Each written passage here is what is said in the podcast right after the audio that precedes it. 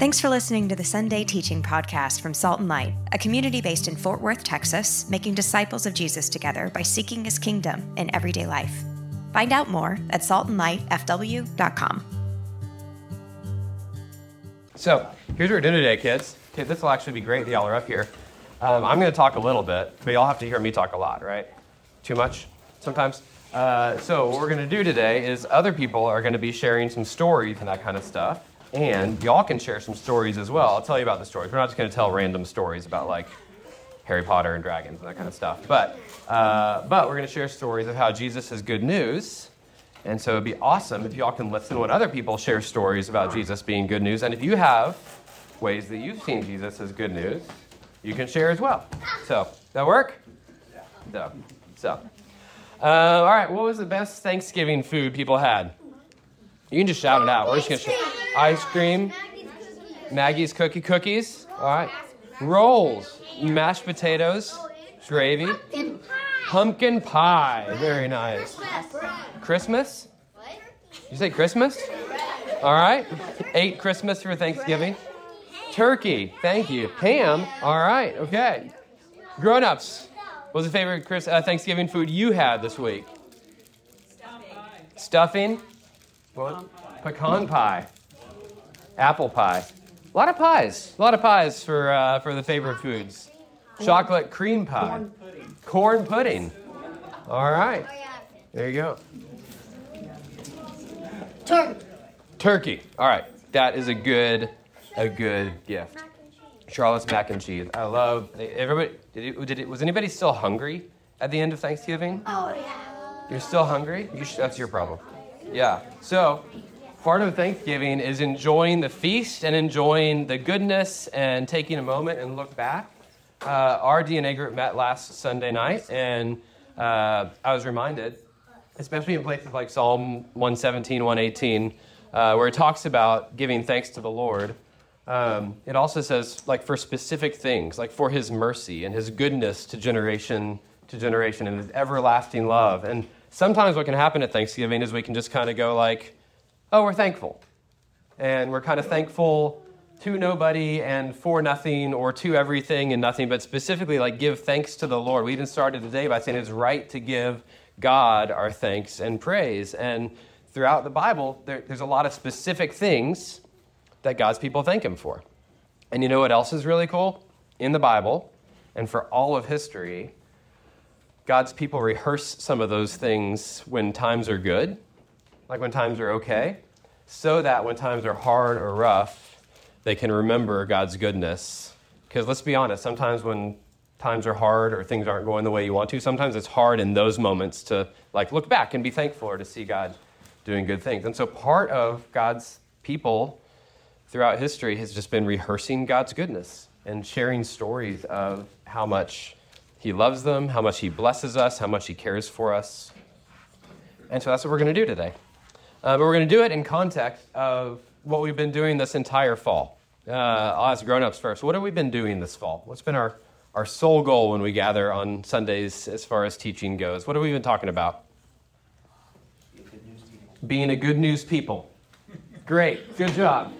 Um, yeah, and, and specifically, we've been talking about how Jesus encounters different people throughout his life, and each of those people has a different story, each of those people has a different journey, each of those people has a different need. And rather than just showing up and saying, Hey, I'm here to save you for your sin, from your sin, which he does do for the record, Jesus also meets different people in different ways and speaks really good news to their stories. Because sometimes when we hear the gospel or hear good news, we think, oh, that's just for something that happens after Jesus comes back or after I die or that kind of stuff. But Jesus is really good news for all of this life as well as the next life.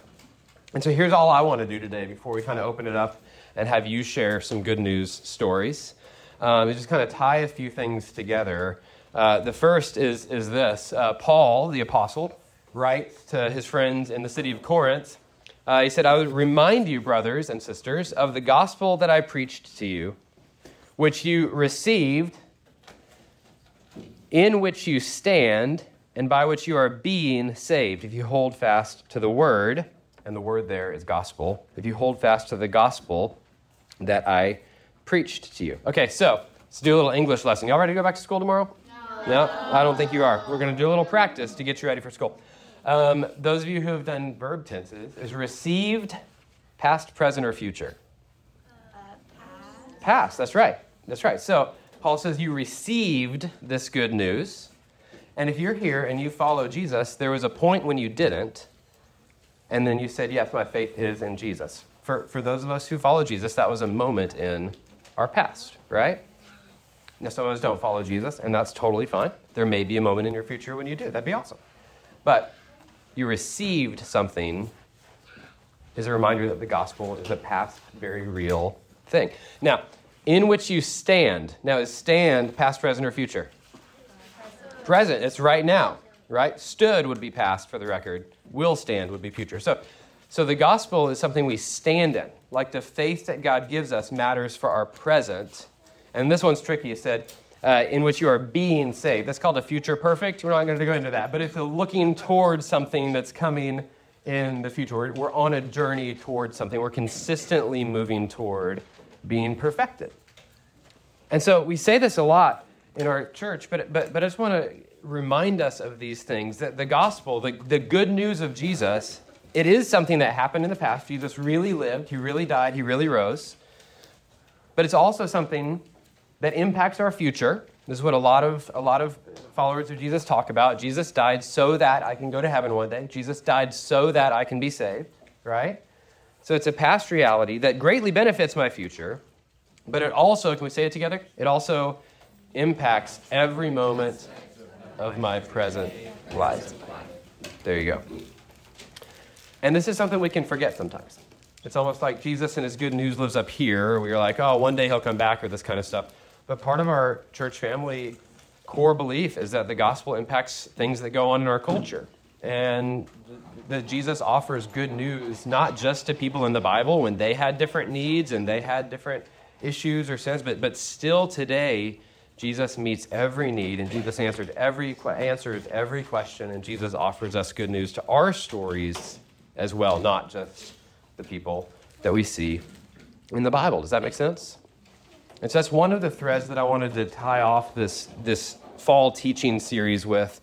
Here's the other this is Paul again. He's writing to a friend in a different city now, the city of Colossae. And part of what he says is nothing. on that screen. Uh, he says, Walk in wisdom toward outsiders. Now, who might outsiders be?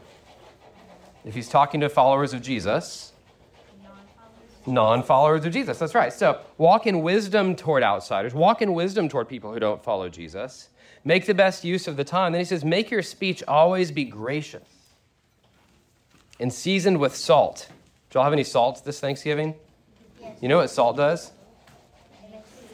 Makes things taste better. That's right. So let your speech be seasoned with let, let your words be tasteful, not to you, but toward the outsiders, those who don't follow Jesus, so that you may know how to answer each person. And this is an image that we talk about periodically, and I just want us to come back to it um, because those last couple words are really important as we think about both seeing Jesus as good news, but also sharing him as good news. Um, if we only know, church, that Jesus saves us from our sins, that's really good news.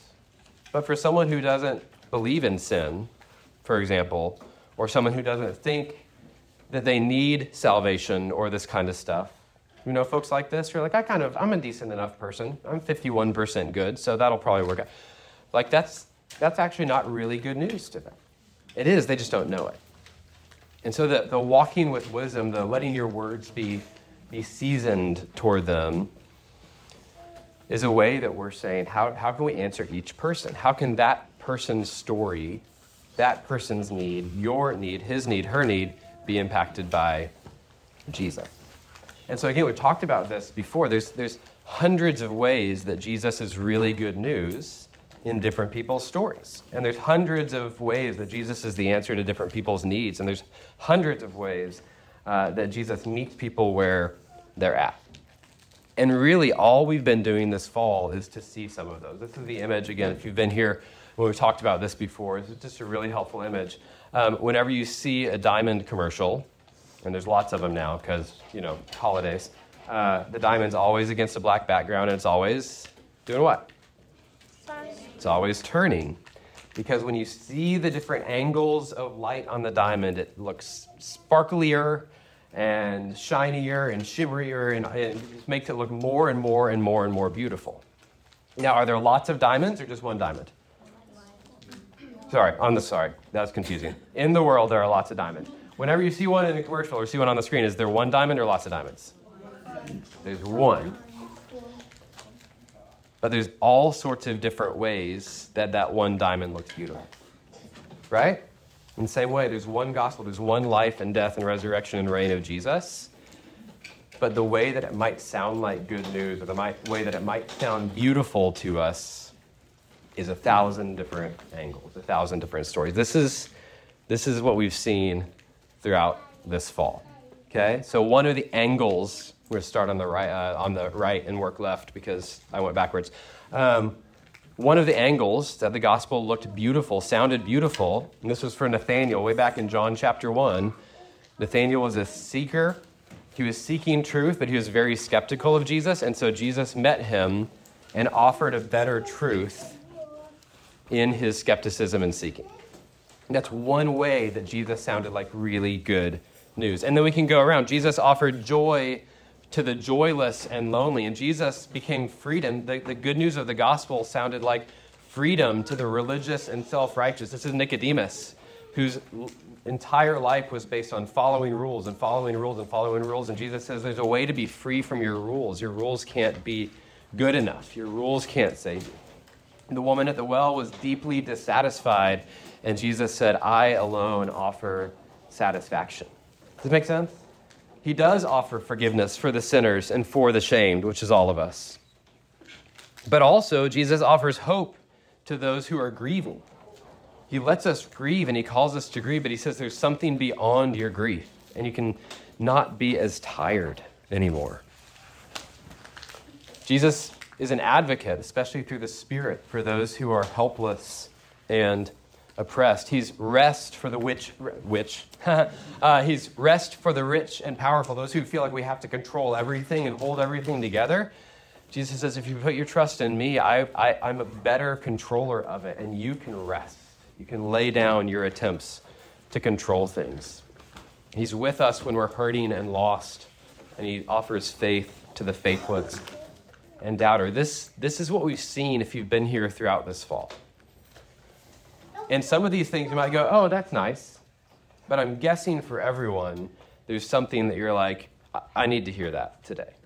Or this is something similar to what sounded like really good news to me when the gospel first made sense. Is that fair? Again, Jesus is so many things to so many people. His good news is for eternity. And his good news is something that started in the past, but his good news offers you hope today. And so as we talk about seeing and speaking him as good news, some of this is just going, hey, am I paying enough attention to myself and going, what is my need today? What is my doubt? What is my question? What is my sin? What is my struggle? And, and how does Jesus meet me in that?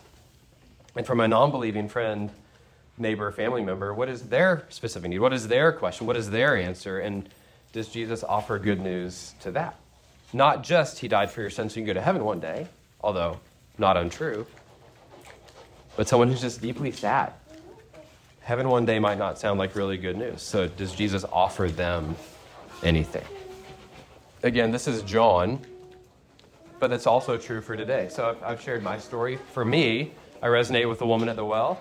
Uh, I was deeply dissatisfied and trying to find satisfaction in a lot of things um, in my mid college years. And the fact that Jesus alone satisfies and offers satisfaction that never lets you down might not look the same as the things I was trying to find satisfaction in.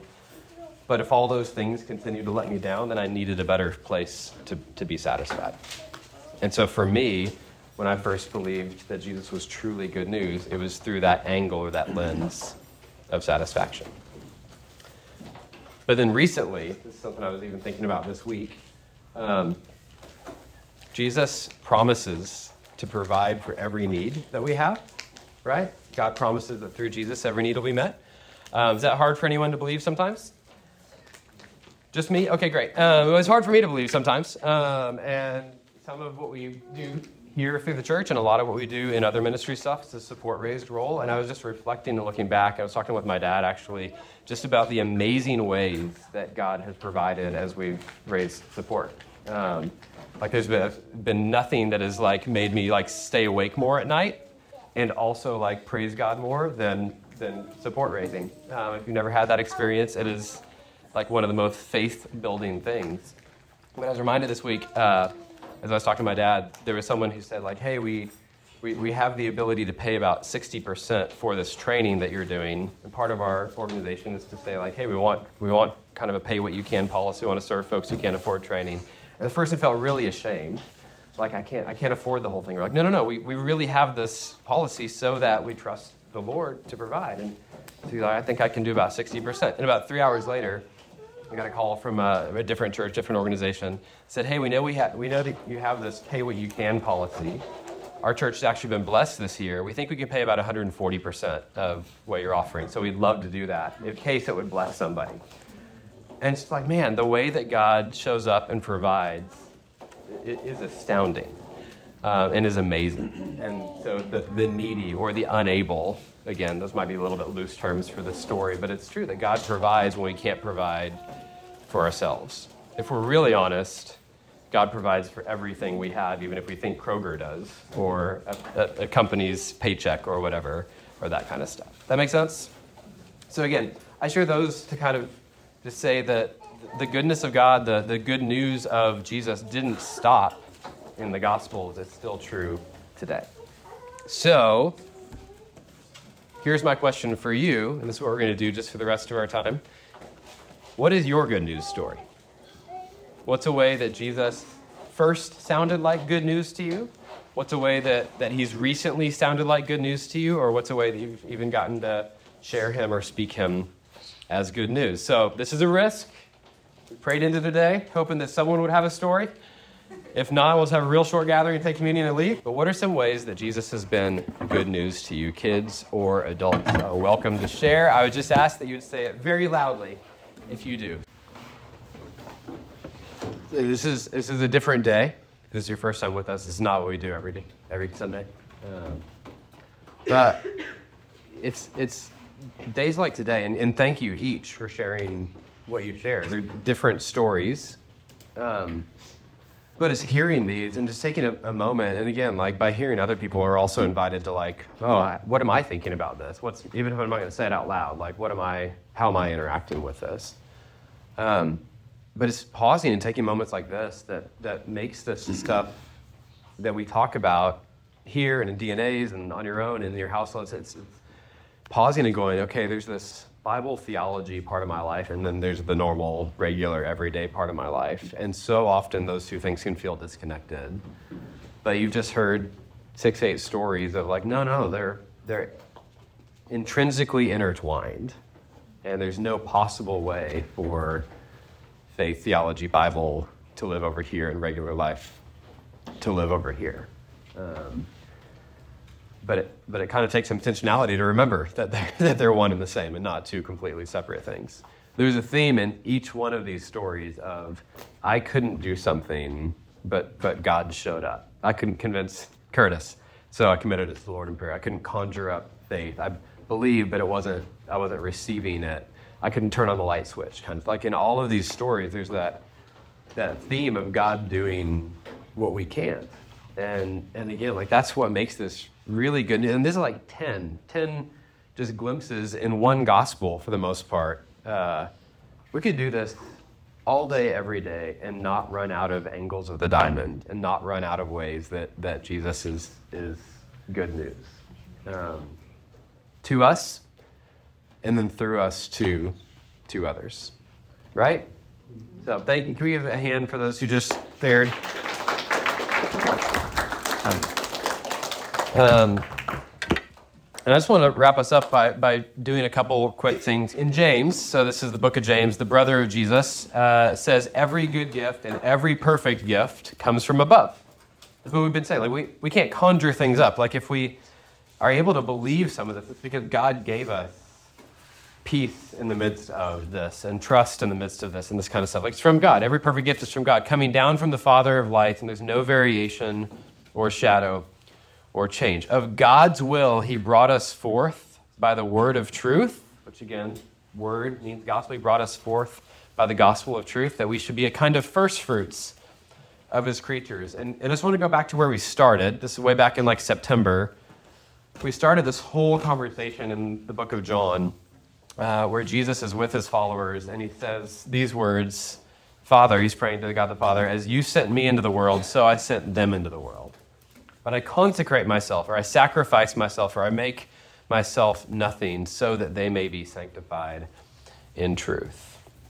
So Jesus was sent, and through us, Jesus continues to send his message into the world. But it's not through our power, it's, it's Jesus' death, his consecration, his sacrifice for us that, that gives us the power to, to share, to believe first that good news and then to share it with others.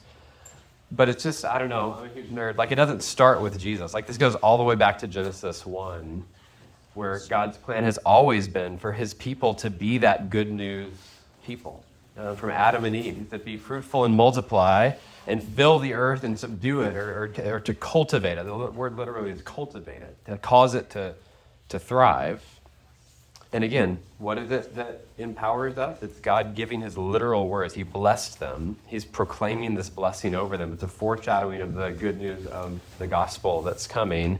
And that first fruits imagery, the, the be fruitful, multiply. There's, there's a physical, literal sense to that they're going to fill the earth. But it's through his people that God fills the earth with his image. It's through his people that God fills the earth with truth to those who need it and faith to those who need it and joy to those who need it and, and on and on and on and on and on. Like this is this has been god's plan since day one. Um, even before the fall that god's people would be the primary means by which his image would go forward and his good news would go forward. But it's not us. We don't get to conjure it up. It's from god. The other part of that is remembering that it is from God. Every perfect good gift comes from the Father above. So I would love for just to open it up in prayer. Uh, whether somebody said something or whether you want to pray something, like let's. We started by saying it is right and good to bring our thanks and praise, and so let's just take a few minutes and pray. And Matt's going to come up and start playing a little bit, and then we'll take communion and give and sing. But let's let's praise God and thank God um, for His goodness.